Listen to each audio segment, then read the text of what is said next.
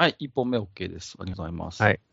2本目は、ネズミさんの持ち込みネタですからね。なんだろうな。いや、今日は何にもないですよ、今のところ。本当ですか？うーまあ別にあんまりこだわらなくてもいいですけど。とりあえず取りますか、なんとなく。多分、ものにはなると思うんで。はい。じゃあ、ま取ります。た自由な感じで。はい。3、2、街の谷間にひっそり集う時代遅れのお店とお客。タバコ取り出し足を止めても聞こえてくるのはざれ言ばかり。煙の先に何かあるのか空っぽなのか。ようこそマッチ横丁へ。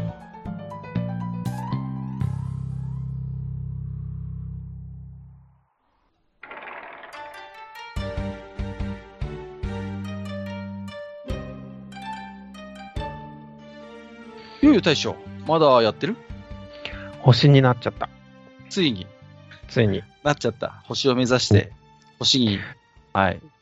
ね、あの、ご覧、あれが大将星だよって言って、こう、息子にね、指そうしせま示す。いやいやいや、生きてると思いますよ。忙しいだけで。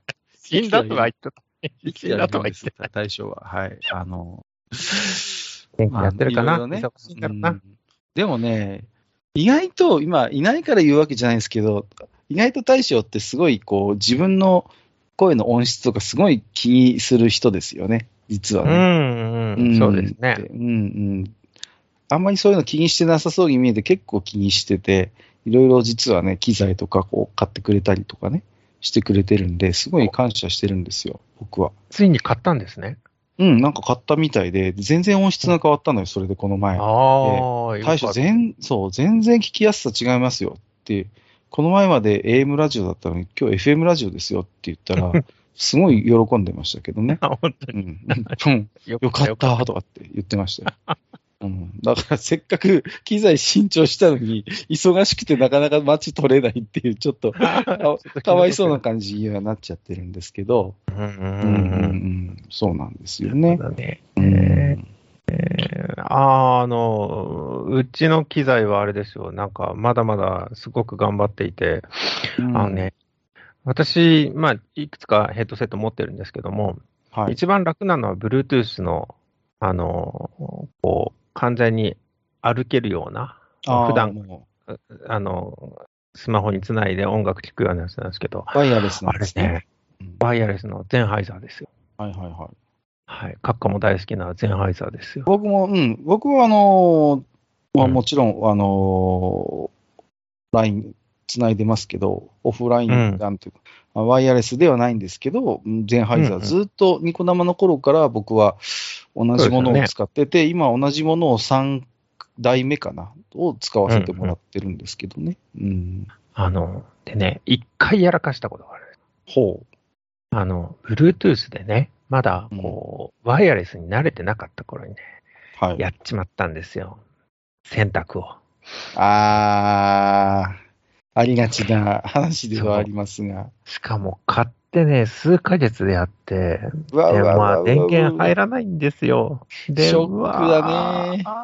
でもうめっちゃいいの買ったのに、はぁーと思って、うんすごい悲しかったんですけど、1ヶ月後にもう捨てるかと思って、捨てようと思って、うんうん最後に捨てるときにスイッチ入れてみたりするじゃないですか。はいダメ元でね。うん、そう。入ったんよ。おー、奇跡の復活したんよ。なんでしょう。中に入ってた水分が乾いたんですかね、もしかしたら。。ねうん。あ、え。よかったですうんおかげね。さまで、未だに使ってますね。あれもう3年ぐらいになりますかね。あ、うん。いやー、それはでも、いい機種っていうか、いい機材ですね。そうやっうて、ん。多少ね、湿気なり水に濡れてもちゃんと復活してそ3年も使えるってすごいじゃないですか。ねえまだまだ現役でこれからも使いたいなと思ってるんですけど、うんうんうん選択しちゃうものってありますよね。あのね、あの、もう僕は在宅の仕事をしてて、妻が外に働きに出てるので、僕洗濯毎日やるんですね、家族の分全部。僕の仕事なんです。で、はい。僕が妻に切れる、えー出来事、ベスト3があるとすると、堂々の1位は、息子のズボンに、えーティッシュ入れたまま洗濯かごに突っ込んだ時が、僕がブチ切れるランキング第1位です。妻に対して。はい。それさあの、ティッシュをさ、選択してしまって大変なことになる話っていうのはよく聞くんですけど、詳しく教えてもらっていいですか、やったことないの？ないです、一回も。嘘、そんな人いるの？誰でも一度はやってると思うんだけど、洗濯ティッシュ事件みたいな。人からいただいた名刺をやったことはあるんですけど、ティッシュは今のところないですね。ティッシュはね、すごいことになるんだから、もう、あの、洗濯物のあらいありとあらゆるものにちりぢりになってこぼりつくわけですよ。これがもうね、大変なの。全滅するわけね。全滅です。はい、全滅です。あの、はい。んまあ例外なく全滅します。洗濯物は。はい。もう、はっきり言いますけど、全滅です。で、どんなに、もうね、細かい、細かい、本当に糸みたいな繊維になるのよ、もう、ものによっては。で、うん。あのーだからもう、わっと思うじゃないですか。で、まあ、干すじゃないですか。干してる時からもう、こう、いろいろポロポロ、ポロポロ白いのが取れてさ、もう僕の服にも、き今着てる服にもこびりつくわさ、乾いたら乾いたで、今度それが粉みたいになって、こう、埃っぽくなって、もうすごい、あのね、マスクでもしてないと、本当に大変な状態になるし、干してる、僕いつも部屋干しなんですけど、部屋干しの床ももう黒い床が白くなるぐらいのこうね、もう、あのね、被害のその例を挙げたら数限りなくありますよ。もう、たった一回のティッシュを、ティッシュをこう、ポッケに突っ込んだまま洗濯かごに入れただけで洗濯にかかる時間が5倍になるんですから。なるほどね。ね。この悲劇たるや。いや、だから、あの、一度やってみればいいんだよね、ズミさんも、あれの大変さを。え僕が年に2回ぐらい遭遇するあれをさ、洗濯機の方は大丈夫なの？それ。洗濯機としても決して良くないよね。絶対良くないと思うんだ。うんうんうん。で、まあ、ほら、なんていうの、ゴミ取りみたいなやつもパンパンになったりするしさ、もうさ、そうだよね。そうそうそうそう。本当にさ、もう、いい加減にして、そんなに受ける話です。いや、めっちゃいけど。まあ、それが 1, 位です。堂々の第1位です。あの、他の追随を許さないね。ついうっかり選択してもらうランキングで言ったら。うんはいうん、あとはね、第第2位。第2位は、えっ、とね、あの、僕、スーパーに買い物に行くときに、大体、こう、メモ帳にメモっていくんですね、こう。はいうん。もうわかるでしょ？そうう。んメモ帳です、第2位は。メモ帳の切れっ端。ね。うんこれはでも被害軽微です、でも。うん。そうですね。うんうん。まだ、まだ許せるかなっていう感じですね。うん。第3位はね、うーんとね、意外と多いんですけど、クリップですね、クリップ。うん。クリップ？うんうんうん。結構ね、僕、仕事柄クリップ多用するんですよね、普段から。うんで、あのーパッと出せるように、大体、こう、内ポケットにクリップとか入れちゃうんですよ、こう何個か。うん。うん。うん。で、それをそのまんま突っ込んじゃってね、こう、なるほど。ちっちゃいし、すぐ気づかないし。ドラム式の洗濯機なんですけど、ずーっと小さい音でカラカラ、カラカラ、カラカラって音がすると、もうわかるんですね。もう何回かやってるから、あ、クリップが鳴ってると思ってさ。絶れは対洗濯機に良くないよね。絶対これも洗濯機のって良くないの。本当に。ね。うんうんうん。この3つかなって感じですね、僕はね。なるほどね。はあ。あそう言ったら名刺ぐらいしかやらないな。あとよくハンガー一緒に回ってますけど。ハンガ そう、ハンガーが気づいたら中に入っちゃって。ーいやいやいや、ありえない、ありえない。それ僕ないですよ。さすがに気づくでしょ。あのさ、あの、まあ、家によってその洗濯の回数とか違うと思うんですけど、まあまあまあ。うん。まあ、私の場合一人暮らしじゃないですか。で、はい、はい。しかも、あの、まあ、家にいないことが多いので、まあ、うん一気に回せるように、ちょっと大きめのやつなんですね、ファミリータイプの。ああ、なるほどね。そうすると、どんどんどんどん、こう、毎日脱いだものを入れていくわけですか。うんうん。で、さ、中なんか見ないから、そうね。気づいたら落ちて入っちゃって、はいはいはい。上から洗濯物乗せちゃって、うん。一緒に回っちゃうってことが時々あるんだけど、多分これはまあ僕だけなんだろうな。あまりないとは思うんですけどね。正直、さすがに。それも決して選択肢にとって良くないからね。まあ間違いなく良くないです間違いなく、小さい音でカラカラなんてもんじゃないかと。カラカラでしょうね。本当に、本当に選択肢を痛めますよね。もう、本当に。本当にね、いやーさすがにそれはないな。うんあーちなみに、ネズミさん選択するときって、こう、うん漂白剤って入れます？こう、ワイドハイターみたいなやつ、こう。漂白剤は入れないです。洗剤の他に入れない派ですか？あなるほど。洗剤柔軟剤は入れるときありますけど、ああ、なるほどね。うん。柔軟剤もほとんど入れないし、あそうあと、あの、シャツ。うん。シャツは形状記憶だって言われても、あの、これちょっと話変わるけども、あの、必ず全部アイロンかけます。豆ですね。綺麗にアイロンかけます。いやしかも、朝、風呂入った後にうん。かけますね。もう着る寸前に。錦の明みたいなことやってますね。うん そうなのかな？わから錦ん。の明もなんかアイロンがけの趣味で、なんか全部自分でやるとかって、なんか似たようなこと言ってましたよ。うん。あー朝やりますね。うんアイロンがけ好きな人いますよね。あのー男の人でもね。超楽い。しいですよ。うんあのー僕ね、アイロンがけ下手くそなんですよ。で、できればやりたくないんですね、こう。うんだから、よくだから僕は買ってくるシャツは、だからもう本当スーパーノンアイロンみたいなさ、洗った後れ、ね。干しとくだけで、まあ、あの、パリッとするみたいなものが、もう、ばっかり、そんなのばっかりです。あの、僕の普段着てるシャツなんて。できるだけアイロンはかけたくないと思ってますね。あの、アイロンがけがね、へ、下手くそなんですよ。すごい、こう。はい。で、あの、シャツとかって、あの、うん立体的じゃないですか、こうんねうんうんう。うん、あの、ね、袖があったり、当たり前ですけど、ね。で、ああいうものをさ、ピタッとこう二次元的に押し付けてシワを取るのって、うん。なんか、すごい技ですよね。なんかこう。で あの僕、それがすごい苦手で、うん不器用なので、それが苦手でね、どうかければ、あの立体的な袖があり、襟があり、こうね、っていうシャツをしわなく仕上げられるのかが、どうも僕の頭では理解ができないわけですよ。で、ああの、あ。うん昔ね、クリーニング屋さんの工場みたいな映像を見たときに、うん。あのワイシャツをね、こうなんかマネキンの上半身みたいなのに引っ掛けて、うん。プシューってやるや機械を見たわけ。こう。はい。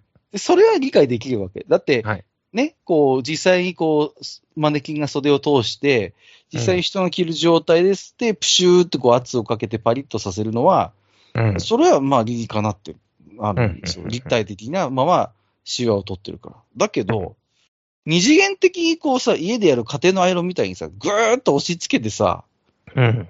ピタンってするわけじゃん。二次元的に。なんでそれで綺麗にワイシャツのシワが取れるのか、僕のこの乏しい頭では、全くもって理解しがたいわけ。そこが。うーん。すげえ。なと思うの。だから、だから、ネズミさんがすごいまめにアイロンがけしているってなんか聞いたことあったんですけど、うん。すごい尊敬してます、そういう部分は。すげえなと思って。あのークリーニング屋さんのうん。アイロンがけは、うん。あれはもう匠の技ですよ。いやいや、本当にそうだと思いますよ。あんな風に何回やったってできないですよ。もうアイロン歴、私は23年 ?24 年ぐらいですけど、できない。あんなに綺麗にはできないし、ただ最近助かるなって思うのは、うん。アイロン台の進化ですね。アイロン台ってそんなに進化してるんですか？あの、平面じゃないんですよ、最近のアイロン台って。へえ。あ、の、まず、アイロン台の形が、うんうんうん。あの、普通の四角じゃなくて、ちょっと、あの、尖ってる、本当にアイロンと同じような形をしてるやつあありますよね。ああ、確かにありますね。はいはいはい。で、さらに、うん先の方だけちょっととんがってるやつとかあるんですよ。へえ、そうなんだ。要するに人間の肩の形に合わせて、おー、なるほあの、どね。できてるものもありますし、で、はいはいその先の方は実は袖をちょうど入れられるぐらいの大きさになってて、袖だけアイロンかけたいときにそこを使うんです。そういうのをうまく活用して、うまく立体的な裁断のシャツであっても、こう、アイロンがかけられるようになってる。いけるんです。へで、ーしかも、うん。アイロン台自体が平面じゃないやつもありますよ。え？ちょっとこう描いてるんですよ。ああ、それは知らないですね。外側に向いてちょっと下ってるような形になるから、いもっと、なんでしょう、こう背中の感じ？丸い背中の感じみたいな。でもさ、アイロン自体はた、平らなわけでしょ？アイロンの方はさ。うん、それはその、そうですよなんていうの？設置面積が狭くなるんじゃないの？それは大丈夫なの？その内側のところが、うん。あの、普通に鉄とかになってるんじゃなくて、うん。布が何何枚も何枚も重なってる状態なので、まあ、いわばマットレスみたいな状態ですよね。ああ、なるほどね。だからちょうどピタッとついて綺麗になるんですよ。すごいな。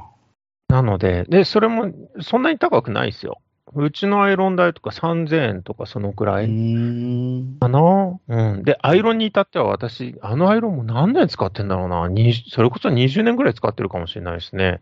まあ、しかも、う千ん、当時1980円で買ったアイロンまだ使ってますからね。優秀すぎるでしょ、それは。家電として。すごいね。あどこともよくわかんないメーカーのやつ使ってますからね。ええー、そうなんだ。そうか。そうですよ。あの、あれですよ。三重県のサティで買ったやつですよ。いやいや、別にそこまで聞いてないんですけど。サティって懐かしいなと思って。うんタティ、懐かしいね。うん。ジャスコとかね。じゃあ、あそこね、サティビブレね。リブレね。うん。ね。ヨーク、ベニマルね。ヨークベニマルはまだあるでしょ。あるの？え、あ、そうなんだ。すいません。ヨークベニマル、どっかで見たぞ。最近。あ、そうですこのか。近くで。うん。ヨークベニマルと伊東洋華堂と、あとその他いろいろのロゴがよくわからない問題ってありますよね。大英のマークで、大英じゃない大英多すぎ問題っていうの。大英のマークで、大英のマークなんだけど、うん大英じゃないお店っていっぱいありませんでした？えいっぱいあるの？うちの近くにはなかったあなそうですか。うん。ぁうん。大英のマークで。うん大英のマークなんだけど、大英じゃないのよ。え、何ここ大英っぽいけど大英じゃないみたいなさ。あ、マルエツとかそうなんだ。そうそう、そうですよ。ほら、大英のマークでしょ。へそうなの。そういうのがあったのよ。うん。全然脱線しましたけど、すごい脱線しましたけど、うんあの、あの、アイロンの、まあ、あの、はいスチームあるじゃないですか。あの、スチーム。はい、ええ。で、僕もね、本当にね、30代の話ですよ。30代の頃の話。本当に僕は、つくづくバカだなと思ったんですけど、うん。あ二日酔いかなんかのぼーっとした時にアイロンがけしてたんですね。はい。で、朦朧とした頭の中で、うん。ふと思いついたんですよ。うん。ななんかこう、あの、アイロンのスチームの入れる、水入れるとこあるじゃないですか。うん。うんあそこにアロマオイル入れたらすごい気持ちよくなる、綺麗、いい匂いがつくんじゃないかっていうことを思ったんですよ。で、僕、割と結構アロマオイル好きで、常に大体持ってるんですね、何種類か。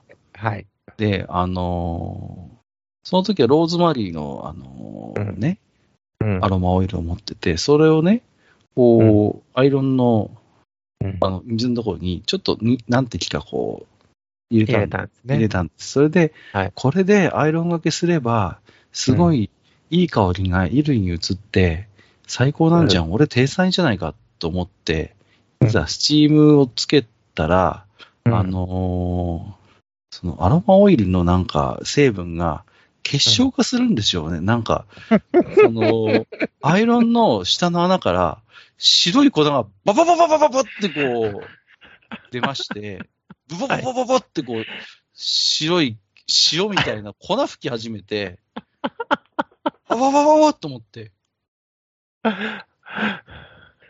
おバカなことやってるね。本当に。そのうちその熱でうん。粉が焦げ始めて、はい。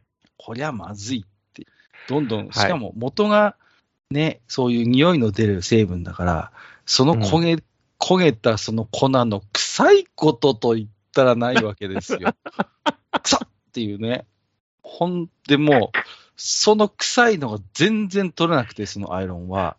結局、アイロンごと処分する羽目になったんだよね。まあそうなるでしょうね。うんだから皆さんもね、ぜひ気をつけていただきたいんですけど、あの、誰もやんねえよ。アイロンの水のところにアロマオイルを入れてはいけませんっていう。それを書かなくていい。あのね、そこにもう書いてあるから、あの、水以外入れないでくださいって書いてあるでしょ。まあ、そうだね。うん、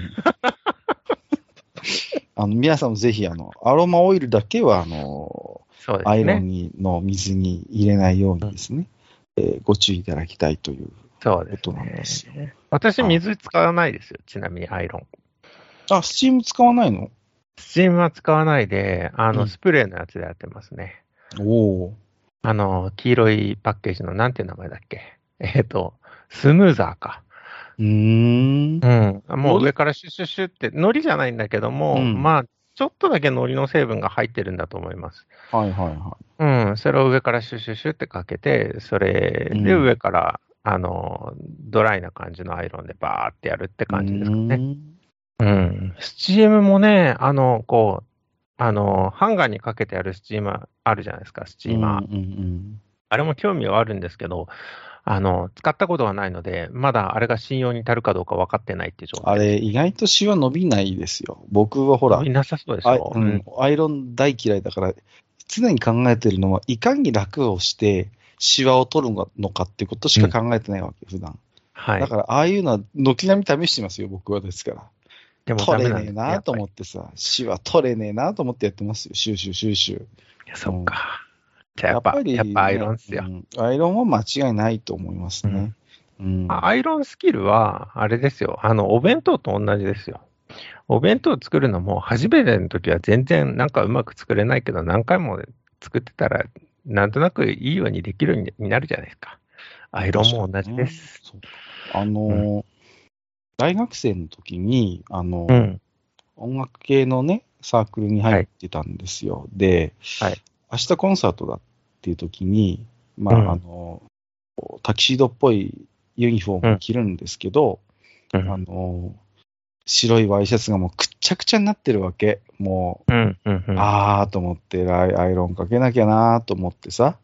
うん。で、あの、まあ、やりたくもない。でもね、さすがにシワシワの、ね、うんワイシャツで舞台に上がるわけにはいかないので、うん。こう一生懸命アイロンかけるわけですよ。ところが全然一向にシワが伸びないわけ。で、しょうがないって言って、あの、100均に行って、あの、スプレーのり買ってきてね。でスプレーのりを思いっきりかけて、やったらようやくなんかこう、パリッとしたワイシャツになったわけ。はい。あよかったと思ってさ、もう、ね、これで明日大丈夫だと思って、もう、うんで次の日来たらもうカッチカチになってるわけですよ。そうだよ。白ワイシャツが。カチカチなのよ、もうぎね。用法、用量は守るんですよ。で、あのいその、すごい硬いワイシャツになっちゃったわけで、うん。中にランニング着た上でワイシャツ着て、で、上にその黒服着て、で、蝶ネクタイつけて舞台に上がるんですけど、移動中にワイシャツが硬すぎて、あの、乳首が擦れてすごい痛くなって、あの、あのですね、あの、その時は、あの、プーランクの、あの、グローリアっていう曲を歌ってたんですけど、あのずっと乳首がもう激痛で、もうプーランクどころじゃないっていう、あの、ずっとこう、乳首がヒリヒリするな、ヒリヒリするなと思いながら、うんプーランク歌ってましたね。うん。いい思い出ですね。本当に。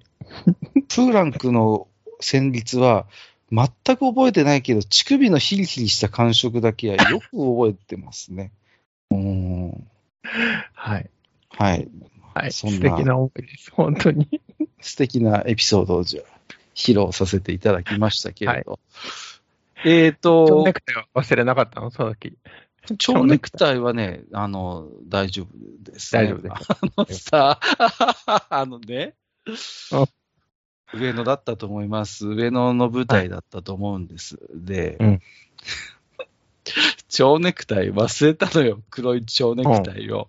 うんそれこそね。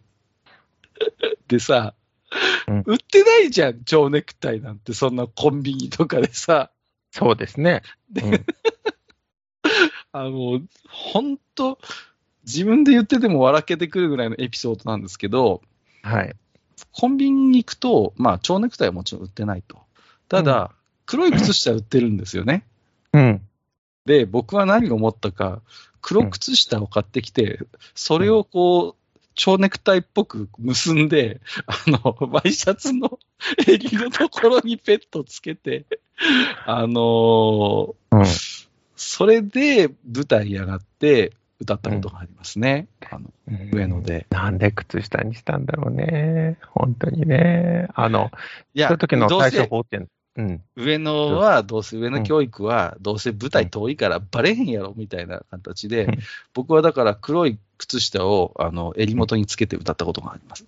はい、本当に、あのーあの時の、わかるよ。わかるよ。とね、あの、悪いことをしたなと思って、あの時のマエストロには本当に申し訳ないことをしたなと思って。そうですね。一人だけ靴下結んで歌ってるわけですからね。そうなんです。こんな失礼な話ないですよね。本当だよ。本当だよね。もう。あの、蝶ネクタイを忘れたとき、あるいは黒靴を忘れたときの対処法っていうのはですね、お大体どこのホールの、うんあの、ホール、小屋好きの人はね、知ってますし、僕も知ってますよ。どうすればいいんですか？あるんですよ。あの、黒ガムテなんですよ。ガムテ？そう。ガムテを2つに切って、はい。まず、こう、くるっと、なんていうのかな、こう、あの、蝶ネクタイのこの丸い感じ。の2つ作って、真ん中でもう1個結ぶと、うん割と光沢もあってバレないです。それがまず一つ。黒ガムテはほらね、場見たりするから大体あるんですよね。そうそうそうね。舞台袖にね。黒、黒靴忘れたときは、うん。それも黒ガムテです。おお。ただベタベタ貼ればいいんです。なるほど。そうすると光沢もあるしね。そう、うんいい、いい靴に見えるんですよ、本当に。そうなんだ。ああ、いあの今後、あの、ぜひ使ってください。昔。昔さ、メサイアの時にさ、テノールのソリストの人がさ、白ワイシャツ忘れたって言ってさ、で、買いに行く時間もなかったのよね。うん。はい。で、しょうがないから、その時は、うんあの、指揮者が自分のワイシャツ着せてました。俺ほとんど後ろ向きでバレないからって言って、いい指揮者、本当にいい指揮者。そう、自分のワイシャツを彼に貸して、本人はクルーネックの白ワイシャツ、白 T シャツで、ずっとメサイア振ってたんですよ。で、ところが、結構スラッとしたイケメンのね、その、まあ、うん外国の方だったんですけど、あの、うん。マエストロだったんで、指揮者だったんですけど、うんなんかその人が着ると、あ、そういうおしゃれな服なのかなっていうふう。思えるのよ。うん。あ、なんかちょっと、うん、あ、なるほどねっていう、なんかこう、クレリックシャツ的ななんかこういう丸首の、こういうフォーマルあるんだなって思わせる妙な説得力があるわけ。うん。で、本人も堂々とそれでうん、ね、最後までやりきったんで、うん。もう、終わる頃には、うん。事情を知ってる我々ですらなんか全然違和感がなくなる感じがして、すげえなと思って。うん最近のねあのー、トレンドとしては、あの、襟なしの人多いですよ。ああ、僕もよく見る気がします、確かに。うん。ね、そうそうそう本。当に。あの、普通の塩ビとかでもなく、うんうんうん。丸首も随分増えてきましたし、そうだよね。本当にそれは衣装ですかみたいなのを着てる人もいるし、うんうんうんなんあとか、黒シャツでズボンから出して振ってる人もいますしね。ああ、いるね。確かに。あかっこいいんだよね、うんなんか。さすがマエストロって。うん。それはそれでね、そうそうそうそう。なんかあの、こう、すすごい最近手足の長いかっこいい人も増えてきてさ、なんか映える、映えるのよね、それがまたね。そうなんだようんうんね。うん本当にかっこいいんだけど、うんだけどね、そういうかっこいい人がね、エンビー着るとね、うんもっとかっこいいんだよ。ずるいよね。本当にずるいと思う。い世の中って不公平なんですよ。そうなんですよね。本当にね。普段割とさ、そういうカジュアルチックでやってる人が、たまに本当に清掃してきたりすると、おおって思うじゃないですか。そうなんよ。ずるいよね。ええだからもう、こう、我々みたいなね、仕事をし、あの、僕みたいな仕事をしてる人はですね、あの、あれですよ、こう、いかにして、ちょっと、なんか変な服を着るか、みたいな、ちょっと色物系でしかでいけないんですよ。あの、変なネクタイをしてみるとか、いやいやい変や、な色の取り合わせをするとか。ありますよ。僕もなぜかマオカラーのあの黒いやつ持ってたりしますもん。であ、あ、本当ですか。うんうん。で、当時言われたのは、お前は服部幸男かって言われましたからね。そうそうそう。いいじゃないですか、かっこいい。服部校長かって言われて、しばらく、その合唱団で服部校長って言われてましたからね。うん、料理振る舞わないと。そう料理の鉄人のゲストで出なきゃ、解説しなきゃと思ってた。ねえーそんなマッチ横丁、今日もね、置き手紙いただいてますんで、はいあのーご紹介したいと思いますけど、えっ、と、ちゃんなかさんからいただいてますね。ありがとうございはい、あます。りがとうございます。一言ね、あの、4番、パン系全般って書いてますけど、うんこれ多分、あれですね、あの、口の中の水分全部持ってかれる球団の多分候補者として挙げていただいてると思うんですけど、はい。まあ、前回ちょうどそれやらせていただきましてね、パンからは、えーカニパン選手がね、代表として選ばれてましたけれどもね。はい。パンね。うん。あのー、ジャンナガさんの番組に出てらっしゃる相方のね、しげち兄さんって方が、とにかくパンが大,、大好きで、ええうんうんうん。あの、本当になんかずいつもパン食べてるようなイメージのある方で、あの、必ず、あの、山崎の春のパン祭りに参加するっていう、あれは参加するものなの？そういうフェスティバルなの？やはり日本三大祭りの一つですよね、あの、春のパン祭りってね。あの、もらえるお皿とかってあれ、フランス製なんだってね、あれね、なんかね。へえ、そうなんだ。うん。なんか結構丈夫で割れにくいし、すごいなんかいいらしいですよ、なんかあれ、ものが。うんいやー、山崎さん、さすがですね。ふさなのよ、山崎さん。そう。で、うちはね、最寄りのコンビニが実はデイリーなので、はいあ。の、デイリーって結構チートで、あの、お店で作ってるおにぎりとかにも、パン祭りのシール貼ってんのよ。おにぎりなのに。いいでしょ？もうやりたい放題やん、それ。そうあのね、あの、この前唐揚げ弁当買ったら春のパン祭りのシール貼ってたからね。え、ちょうちの近くデイリーあるんだけど、ちょっと行ってみようかいやいや、多分貼ってると思いますよ、唐揚げ弁当にも。な。ねいやいや、まえ。いや山崎さんが作ってるわけですからね。あのー山崎さんと関係のある、山崎さんがスポンサーでついている、あの団体に前所属してたんですよ。ほ一あの、その時にね、お昼ご飯をね、いつも提供してくださってたんです。あら、遠足のことに。素晴らしいじゃないですか。それがね、二つ、あの、二種類から毎回選べて、パンか弁当かみたいな感じへで。ーで、あの、大量の、その、そこに貼ってあるパン祭りのシールを、あの、スタッフが 全部剥がして、皿もらってましたね。今、ふと思い出した。せこいにも、せこいにも程がある。本当にね。いや、でも100人分とか来るわけじゃないですか。もうそこだけで皿が何枚かもらえるっていうね。まあまあまあ、確かにね。まあでも、あの、パンといえばね、あの、ほら、パスコでおなじみの敷島製パンというね、はい。はいはいはい、立派な会社がありますよね、名古屋の方にもね。そうですね。うんうん名古屋の白壁だったかな？うん。美味しいよね、パスコのパンもね。うん、パスコは、私は食パン買うならパスコでしたね、いつも。ああ、長熟でしたね。うん。そうそうそう。でもパスコってあれなんだよね、森田系なんでしょ？確かあそこも、も確か。ね森田系？うん、森田一族の会社なんでしょ？あそこも。へえ、そうなんだ。うん、うんそうそう。酒造メーカーでありますよね、森田ってね。うんうん。確かあそこの関連の会社だったと思いますよ。あ、確かそうなんだね。うん森田グループ。そうそうそう。うん、パン、パンっすか？パン、まあ、パンの会社、ど、どこが、やっぱりフジパンが推しなんですか？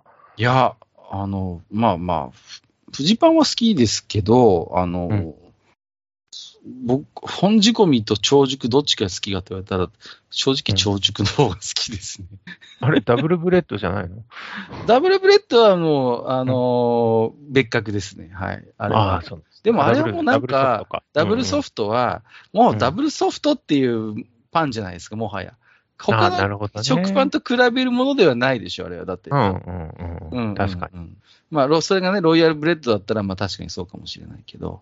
うんうん。なるほどね。あの、うんデイリーがすごいのは、手作りの、あの、うんサンドイッチ、全部ロイヤルブレッドで作るんですよ。ああ、前おっしゃってましたね。そうそうそう。だこれがすげえ贅沢なんですよ。うん。大体こうなんか普通は、あの、サンドイッチ用のパンってケチるらしいんですよね。ちょっとあのうん安めのパン使うらしいんですけど、うんさすがデイリーは抜かりないね、そのあたりも。全部、もう誇らしげに、誇らしげに書いてますもん、店の前に。当店オリジナルのサンドイッチは、すべて山崎ロイヤルブレッドを惜しげもなく使用しておりますって、わざわざ惜しげもなくって書いてるんだよ。だからうまいのか。美味しい。だからデ。イリーはね、美味しいですよ。ねえ、うん会社に行くまでに実は3軒、あのーコンビニがあるんですよ。はいはい。ファミリーマートと、デイリーとミニストップ。おーこうすごいいい役者が揃ってる感じで、まあありがたいっちゃありがたい。あ、セブンもあるか。セブンもあるんですけど、隙がないね。そう、ローソンだけない。あらま。ローソン、ローソンも好きなんだけど、ローソンのグリーンスムージーうまいよね。飲んだことないですね。あ、あるあるあるあるある。ああった。あるけど、ローソンが近くにないのよ。あれ、いや、野菜系はローソンっていうイメージがね、今すごいついてるんですよ、僕の中で。そうなんあと、エビっぷりが売ってる唯一のコンビニっていうね。エビっぷりってさ、何気に息の長いお菓子ですよね。そうですよね。意外と昔からあるよね、エビっぷりってさ。うんうん、うん。そう今までローソンの近くに住んだことがないので、なるほどね。ローソンがあると、うんあ、の、5袋ぐらい、あの、エビっぷりを買って帰るっていう 状態になってますね、私は。なるほどね。はいうんそんなに好きです。はい。かなり脱線しましたね。かなり脱線しました。茶中さん、ありがとうございました。えー、大ボスさんいただいております。えー、これはあれですね。歯に挟まる球団の話ですね。えーはい個人的には北の湯、酒とばを推したい。ワンポイント企業でも刺さる活躍を見せてくれます。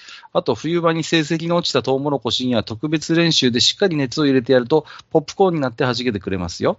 茶色い部分が厄介なんだということで、ああ、なるあほど、のね。、ハンギ挟まる球団に大型新人として、酒飛ば選手どうかということで、ああのーまあ、文句なしに歯に挟まるので、資格はあるんですけど、唯一のネックは年俸です。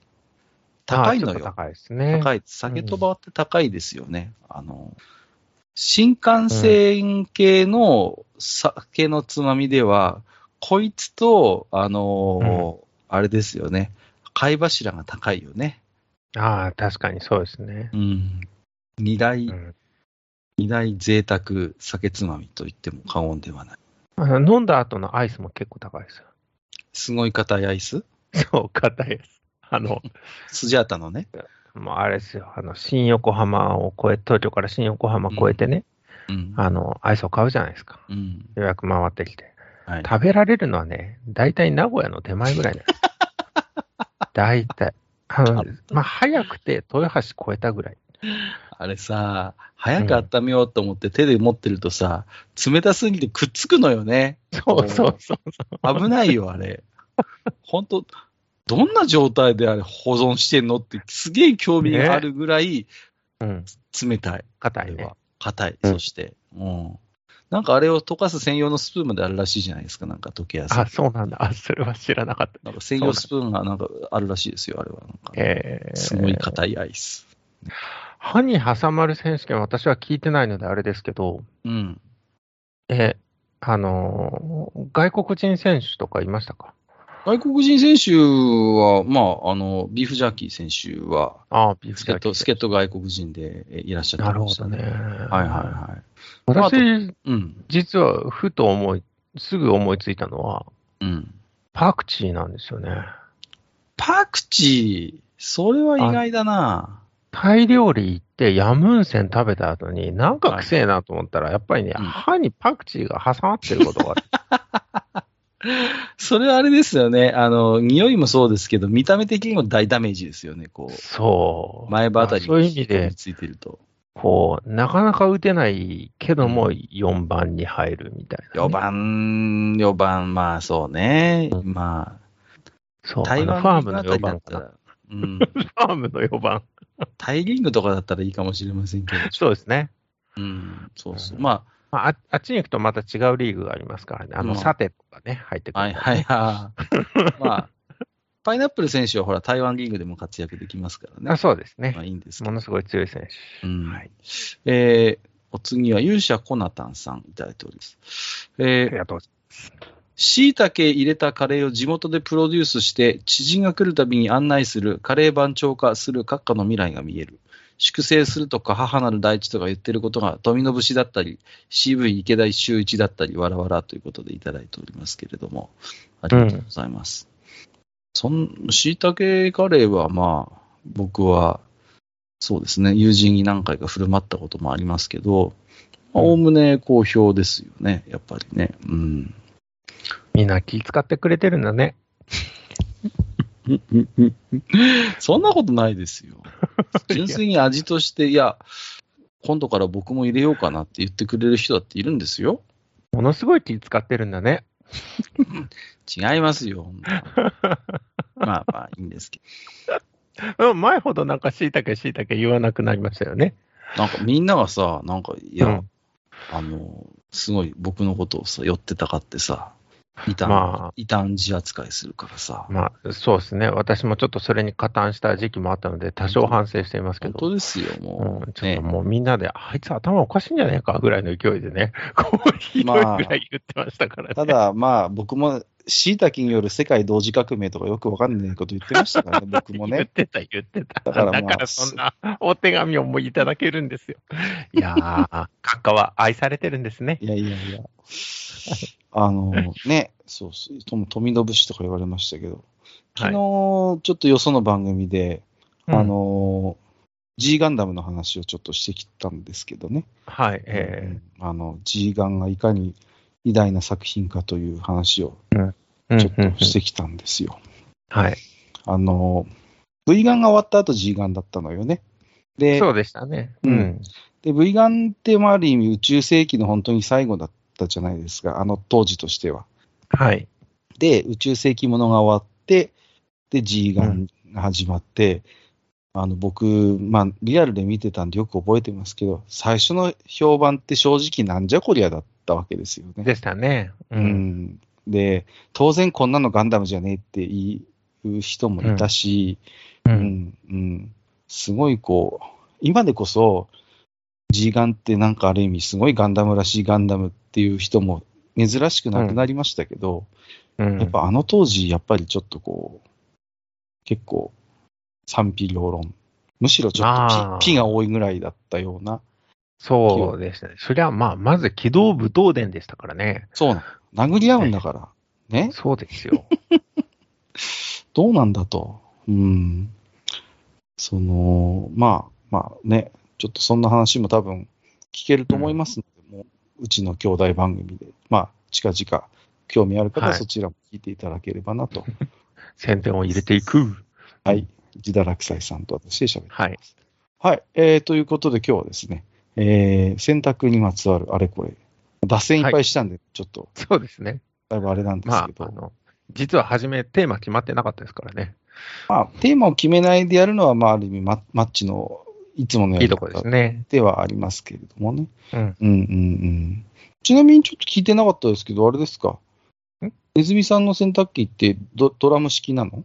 ドラム式じゃないです。あ普通のだけどでかくて乾燥できるやつです。あの、ティッシュを、ティッシュの話に戻るんですけど、はいティ。ッシュをね、間違えて入れてはい悲劇が起こった時に、、はいい。わゆるその、いわゆる水を溜めるタイプの洗濯機だと対処が楽なんですよ、実は。もう一回水溜めて、あの、ん柔軟剤を入れて回すとほとんど取れるんですね。ああ、そうなんですね。うん、実はそういう裏技があっていいんですけど、はいドラム式はそういうことができないので、はい。うん、本当にお手上げなんです。で、ほんの一週間ぐらい前ですわ。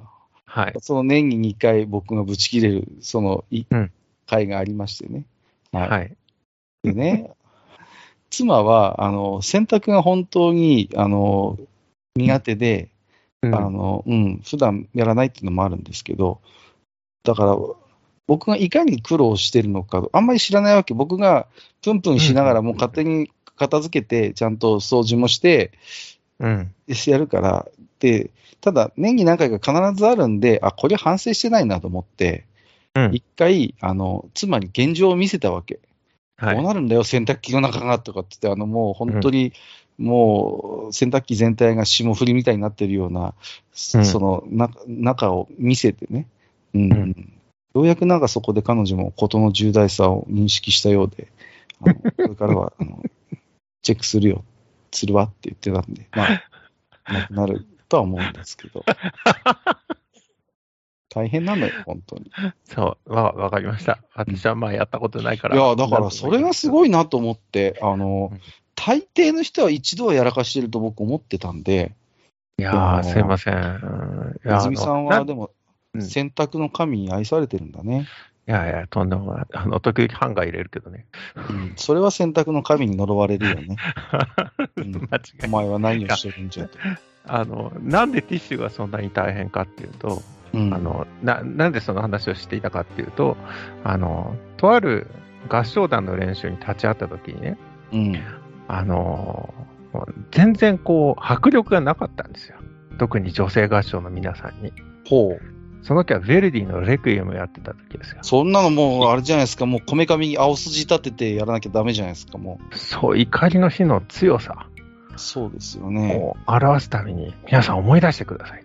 旦那さんはティッシュを入れて、洗濯機を回しちゃった時のこと。はい、では、ではでは C から。とかってやったら、すごいいい音になって、ディーシール、ディーシール、いい色って。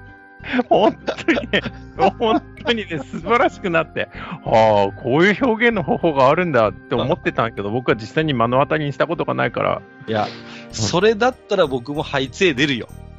本当に。ハイツただ、たただ同時に面白かったのは、あの、男性合唱がね、非常に弱くなったんですよ。怒られた時のことを思い出したんですかね。普段、まあ、うちは立場が逆ですけど、まあ、普段多分怒るのは女性でしょうからね。はい。うんそりゃ、女性は DS 入れになるし、男性はラクリモーザになるわけですよ。そうそう。しょうがないですよ。はい。ちょっとそんな、はい、どクラシック音楽好きじゃないとわかんない話も織り交ぜつつ、えーはいありがとうございました。はい。えーはいということで、えー本日もですね、えー、まちよこちょネズミさん、すみっこネズミのネズミさんとおしゃべりさせていただきました。本日もありがとうございました。はい、ありがとうございました。大将早く帰ってきてね。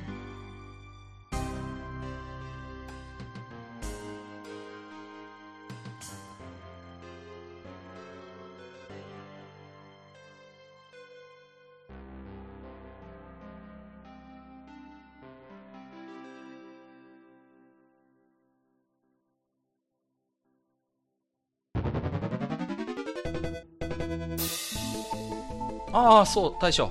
もう一つだけ。なんで愛想そっかしいね。おなんでもこの町横丁、聞き手の方から置き手紙が届くそうじゃないですか。そうそう、不思議な話だ いやね。いや別に不思議じゃないんですよ。で、えーと、どうすれば届くんですか？あーなんでも、ブログのお便り投稿フォームか、直接メールすれば届くらしい。うーん。えーブログに載ってるメールアドレスに直接送ってもいいんだね。えー、何々メールアットマークマッチサイドドットネットか。mail アットマーク matchside.net ね。うん。公式ツイッターでは番組更新のご案内や予告が載るらしいし、ハッシュタグマッチ横丁をつけたつぶやきも番組で紹介する場合もあるみたいだよ。うん。じゃあ一応フォローしてみっか。皆様のお手紙、おお待ちしております。